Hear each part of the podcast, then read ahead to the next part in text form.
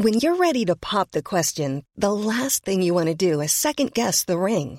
At Bluenile.com, you can design a one of a kind ring with the ease and convenience of shopping online. Choose your diamond and setting. When you find the one, you'll get it delivered right to your door. Go to Bluenile.com and use promo code LISTEN to get $50 off your purchase of $500 or more. That's code LISTEN at Bluenile.com for $50 off your purchase. Bluenile.com code LISTEN. Quality sleep is essential. That's why the Sleep Number Smart Bed is designed for your ever evolving sleep needs. Need a bed that's firmer or softer on either side? Helps you sleep at a comfortable temperature? Sleep Number Smart Beds let you individualize your comfort so you sleep better together. JD Power ranks Sleep Number number 1 in customer satisfaction with mattresses purchased in-store. And now save 40% on the Sleep Number limited edition Smart Bed for a limited time. For JD Power 2023 award information, visit jdpower.com/awards. Only at Sleep Number stores or sleepnumber.com. Mom deserves the best, and there's no better place to shop for Mother's Day than Whole Foods Market. They're your destination for unbeatable savings, from premium gifts to show-stopping flowers and irresistible desserts. Start by saving 33% with Prime on all body care and candles. Then get a 15-stem bunch of tulips for just $9.99 each with Prime. Round out Mom's menu with festive rosé, irresistible berry chantilly cake, and more special treats. Come celebrate Mother's Day at Whole Foods Market.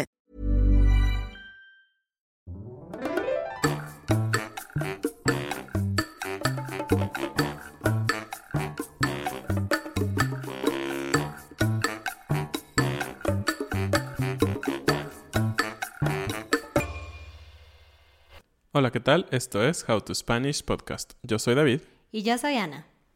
Y en este episodio vamos a hablarles sobre un grupo indígena que se convirtió en un imperio increíble, los aztecas. This podcast is made possible thanks to our Patreon family. Some of the benefits include a PDF with grammar bits and vocabulary, as well as full videos and a transcript. If you want to join our Patreon family, just go to patreon.com slash howtospanishpodcast. Muchas gracias a nuestras nuevas patronas, Penny, Kristen y Joy. Y como dijimos, vamos a hablar sobre los aztecas. Es un tema súper interesante. Sí, es una parte de nuestra historia que es muy importante porque el otro nombre de los aztecas era mexicas.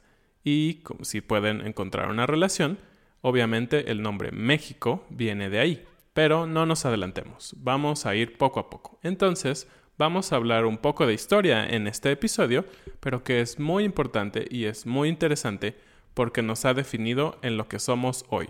Eso es la historia al final, una serie de hechos que ahora son nuestra realidad. Sí. Y bueno, ¿quiénes eran los aztecas?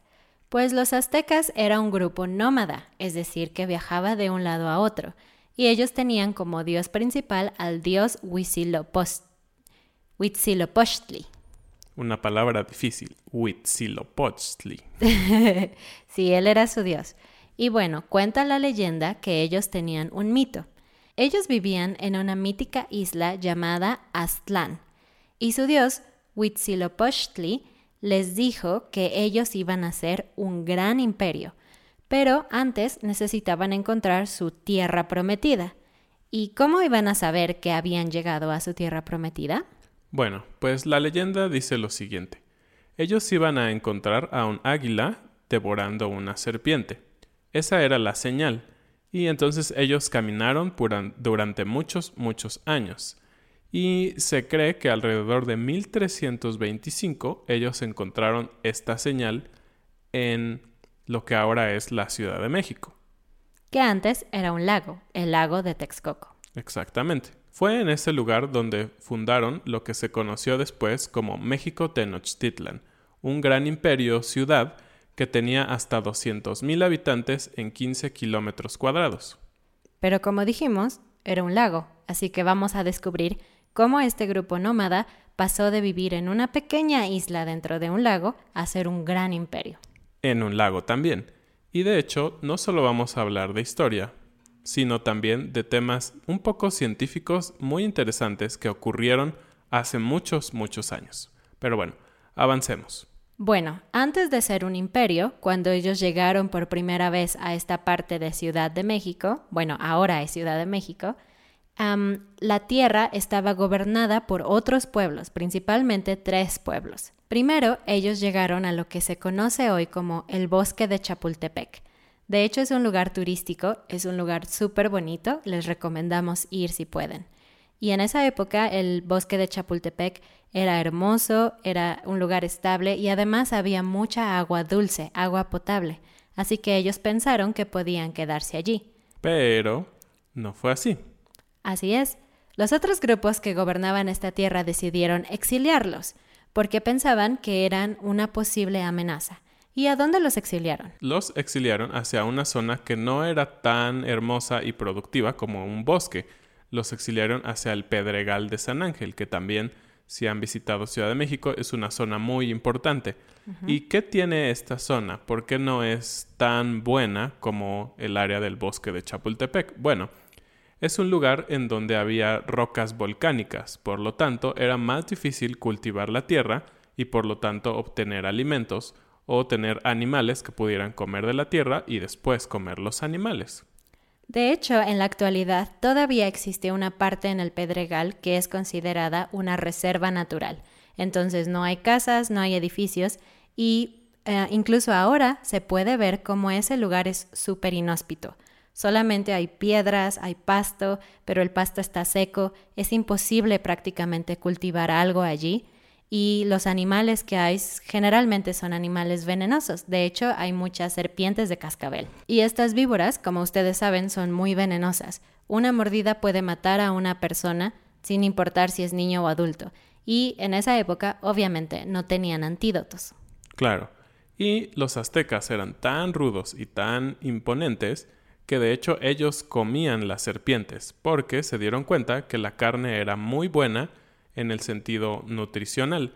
Tenía mucho porcentaje de proteínas y pocos carbohidratos. Obviamente en ese momento ellos no sabían que era una proteína y que era un carbohidrato, pero sabían que eran buenos porque nutrían sus cuerpos.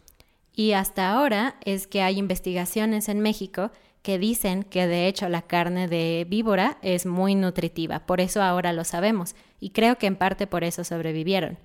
Aunque ellos pensaban que las serpientes de cascabel eran como el castigo o la trampa que los otros pueblos habían puesto para que ellos se murieran. Después, el gobernante de Culhuacán, que era otro de los pueblos que gobernaban esta parte de la tierra, decidió tomarlos como sus vasallos. Pero les prometió algo. Les dijo, si ustedes capturan ocho mil prisioneros y me los traen, entonces yo les voy a dar su libertad. Ocho mil. Wow, eso es mucha gente muerta, ¿no? Sí. Y bueno, lo que sucedió es que sí, los aztecas cumplieron. Una vez más, demuestran que ellos eran unos grandes guerreros.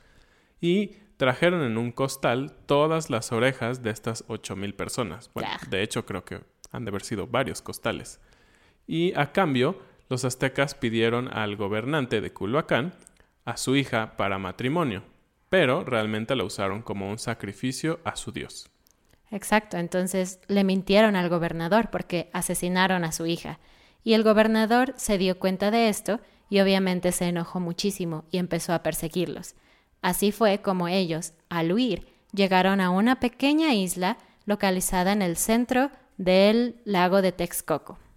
Y esta pequeña isla a la que llegaron los aztecas era muy fangosa, entonces no se podía realmente vivir ahí, y no era muy grande, entonces no podías crecer demasiado. ¿Cómo fue entonces que pudieron construir una ciudad tan grande como lo que ahora es Ciudad de México? Pues es una pregunta muy interesante. De hecho, ellos implementaron algo que se conoce como el método de pilotaje. Pilotes son unos palos de madera gruesos y largos que se utilizaban para clavarlos en el fondo del lago fangoso y ellos formaban hileras, entonces un pilote, después otro, otro, otro. En medio de estos pilotes ellos colocaban roca volcánica y otros tipos de tierras y desechos, para que de esa manera formaran unas columnas estables. Wow, eso suena como mucha ingeniería, ¿no? Y conforme ellos iban llenando el espacio entre estos pilotes con más rocas, hasta que podía salir a la superficie, entonces allí es cuando ellos empezaban a construir sus edificios. Wow. Y de hecho, después de eso crearon algo que se llamaron chinampas, que las chinampas es una versión 2 de estos pilotes. En estos pilotes era para construir como casas o lugares donde podían vivir, pero las chinampas eran lugares específicos donde podían tener sembradíos. Entonces ellos dijeron, si no tenemos tierra y tenemos agua, lo que podemos hacer son sembradíos flotantes. Fue una idea muy, muy ingeniosa. Entonces, obviamente ellos podían producir muchísimos, muchísimos productos de la tierra porque tenían toda el agua necesaria.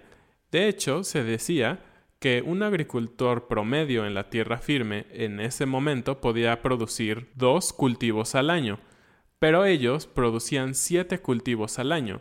Esto era porque los que vivían en la tierra tenían que esperar a que lloviera, que hubiera agua natural del cielo que alimentara o regara toda la tierra pero los mexicas, al no tener que esperar la lluvia porque el agua estaba debajo y tomaba agua hacia las chinampas, tenían una producción mucho más grande.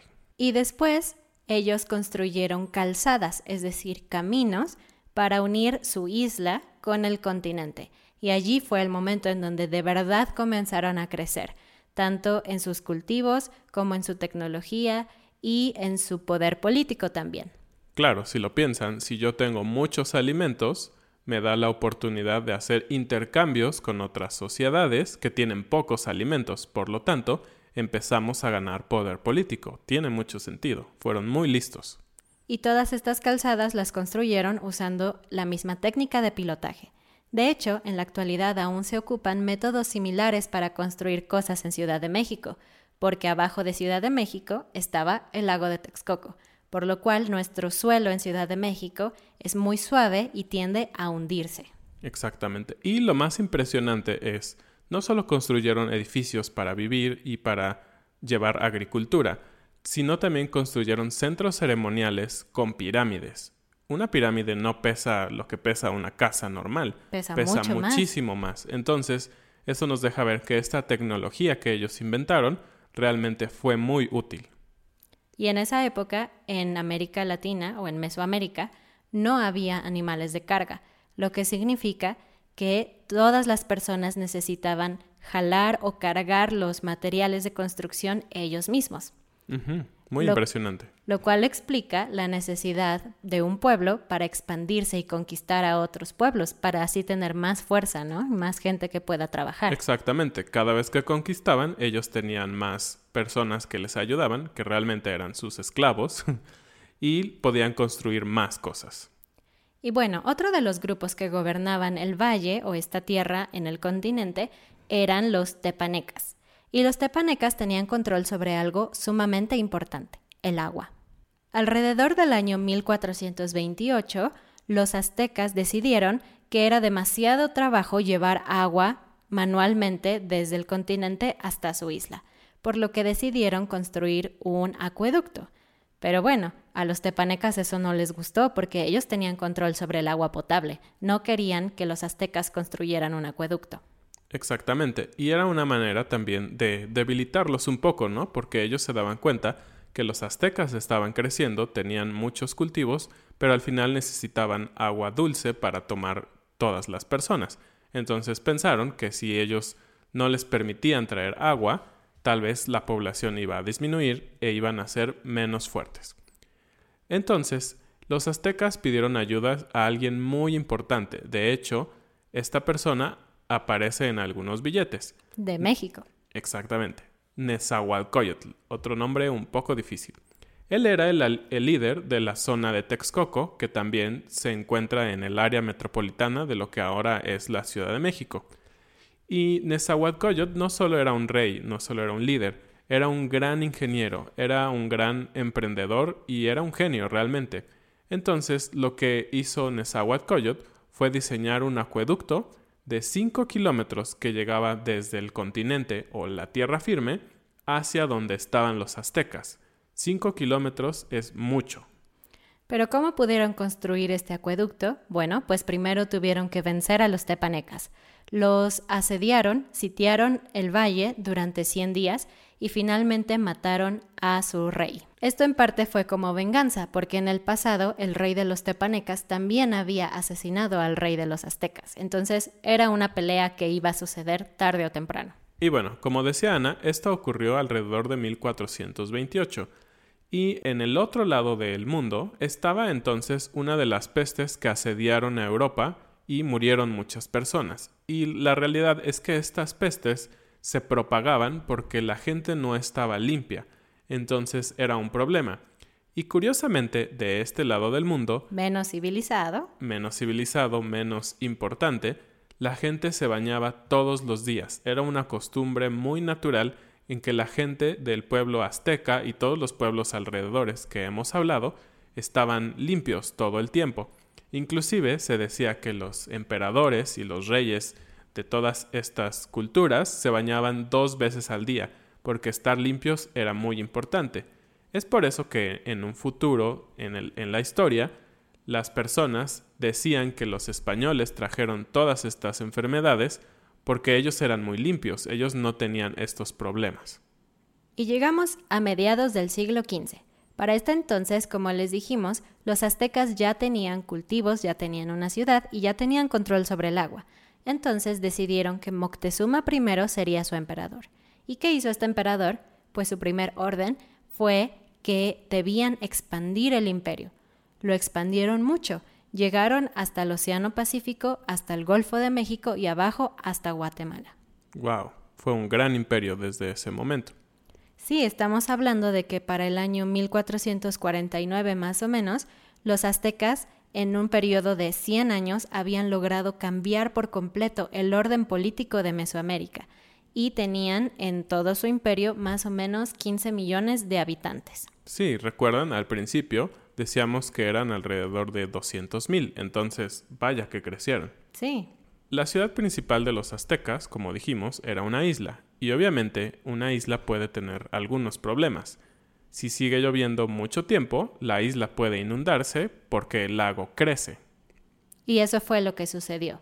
A mediados del siglo XV hubo una inundación catastrófica. Entonces, los aztecas tuvieron que reconstruir gran parte de su ciudad y su imperio, y para eso le pidieron ayuda otra vez a su amigo Nezahualcóyotl.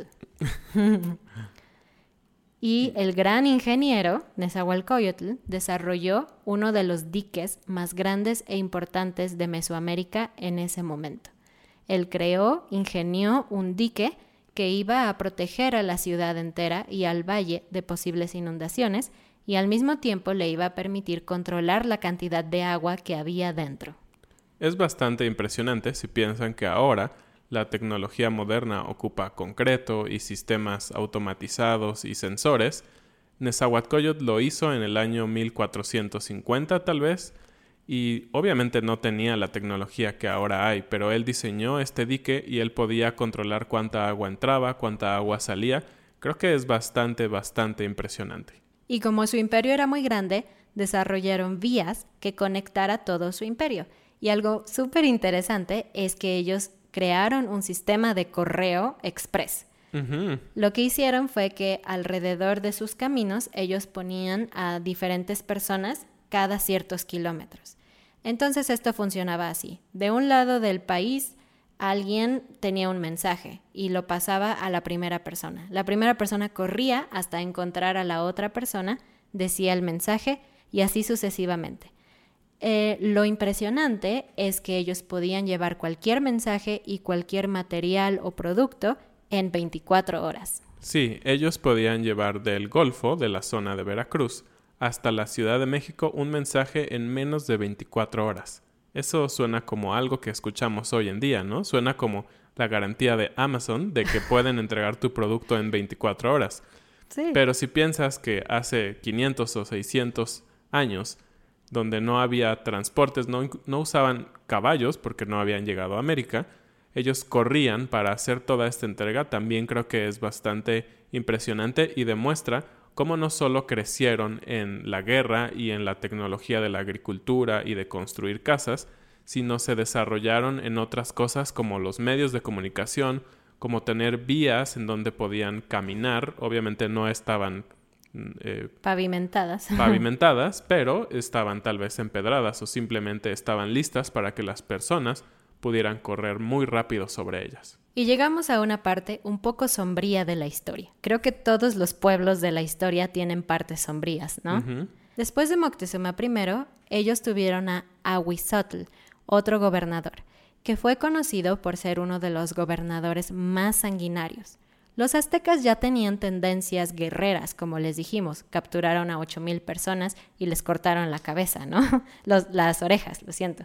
Y ellos tenían varios rituales. Ellos adoraban al dios de la lluvia, al dios de la guerra, pero también el sol era sumamente importante para ellos.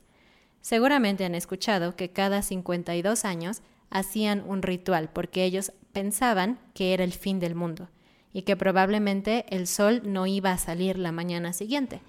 Y ellos decidieron que eran los encargados de hacer que el sol estuviera feliz siempre. ¿Cómo? Por lo tanto, ellos mataban a alguien y lo entregaban al dios sol. Entonces, este sacrificio se llamaba el sacrificio del fuego nuevo, que también podría decirse que es el sacrificio del nuevo sol, y obviamente esto era bastante temible. Ellos ocupaban para estos sacrificios y para la guerra obsidianas, que es un tipo de piedra volcánica que se encuentra en toda el área. Entonces eran bastante temibles con sus lanzas de obsidiana. Porque de hecho la obsidiana se puede usar actualmente para hacer cirugía en los ojos. Es muy afilada. Entonces ellos usaban estos cuchillos para sacar el corazón de sus víctimas y entregar la sangre en ofrenda al sol. Para ellos la sangre era lo más valioso, de hecho le decían agua preciosa. Con este emperador Ahuizotl, los aztecas llegaron a un punto de violencia sin igual, y ellos usaban todos estos ritos sí sacrificialmente y todo eso, pero también para mostrar al imperio su poder. Tanto aliados como esclavos eran obligados a ver estos sacrificios y así los aztecas se posicionaban en un lugar privilegiado, en un lugar en donde los otros pueblos tenían mucho miedo de siquiera pensar en independizarse. Claro. Y así llegamos a 1502. En 1502 llegó al poder del imperio Moctezuma II. Moctezuma II es el que más conocemos todos. Para ese entonces, obviamente el imperio había crecido muchísimo y los aztecas o mexicas recibían muchos tributos de todas las partes de México, ellos habían conquistado y les decían, lo que queremos de ti para que tú vivas en paz es que nos des tributos, que nos des parte de tus cosechas, parte de tus animales, parte de tu comercio. Entonces, podrían imaginarse la situación, ¿no? La situación política donde los mexicas o aztecas estaban hasta arriba de la cadena de poder y todos los demás pueblos tenían miedo de ellos. Y esto es importante porque justo en ese momento los españoles llegaron a América. Así es. Y Moctezuma está descrito en la historia y en los registros como un gran líder político, como un gran emperador, pero que tenía tendencias depresivas y estaba obsesionado con lo sobrenatural. Fue por eso que él, él se sorprendió mucho cuando vio los barcos y les decía que eran montañas flotantes. Además, Cortés llegó con caballos, animales que no existían en Mesoamérica. Entonces, tienes por un lado a un grupo de personas con armaduras, con más tecnología, con caballos, y por otro tienes a los aztecas con un rey o un emperador que es muy supersticioso. Es una combinación terrible. Y ahí fue donde se conoció también a la Malinche. Pero eso nos da pie para otra historia. Así es, eso es todo por el episodio de hoy, pero la próxima vez vamos a hablarles un poco más si ustedes están interesados en saber qué sucedió. ¿Qué sigue después de esto? Es muy interesante. Pero ahora vamos a la frase del día. Y bueno, la frase del día es meter la pata. Meter significa poner adentro. Y la pata es como un animal, la pierna de un animal. Exactamente. Y lo que esto significa es muy sencillo, es cometer un error. Así como los aztecas, ¿no? Metieron la pata cuando mataron a la hija del rey de Culhuacán y también Moctezuma II metió la pata con los españoles muchas veces. ¿Por qué? Pues cometió muchos errores Y si quieren saber cuáles fueron esos errores, deben seguirnos escuchando porque en el futuro vamos a poner un episodio sobre la segunda parte de la historia de los aztecas. Así es. Pues ahora sí, esto fue todo por este episodio. Esperamos que les haya gustado, que hayan aprendido un poco de la historia de México muy antigua y los invitamos a que nos sigan en las redes sociales, que visiten la tienda donde van a ver cosas mexicanas y también si les interesa el transcript de este episodio pueden buscarlo en Patreon. Nos vemos. Adiós.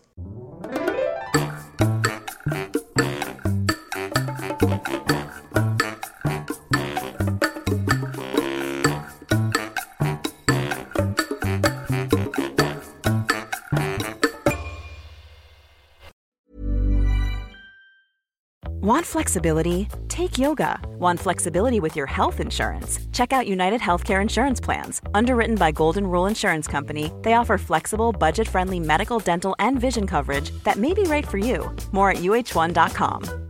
Mom deserves the best, and there's no better place to shop for Mother's Day than Whole Foods Market. They're your destination for unbeatable savings, from premium gifts to show-stopping flowers and irresistible desserts. Start by saving 33% with Prime on all body care and candles. Then get a 15-stem bunch of tulips for just $9.99 each with Prime. Round out Mom's menu with festive rosé, irresistible berry chantilly cake, and more special treats. Come celebrate Mother's Day at Whole Foods Market.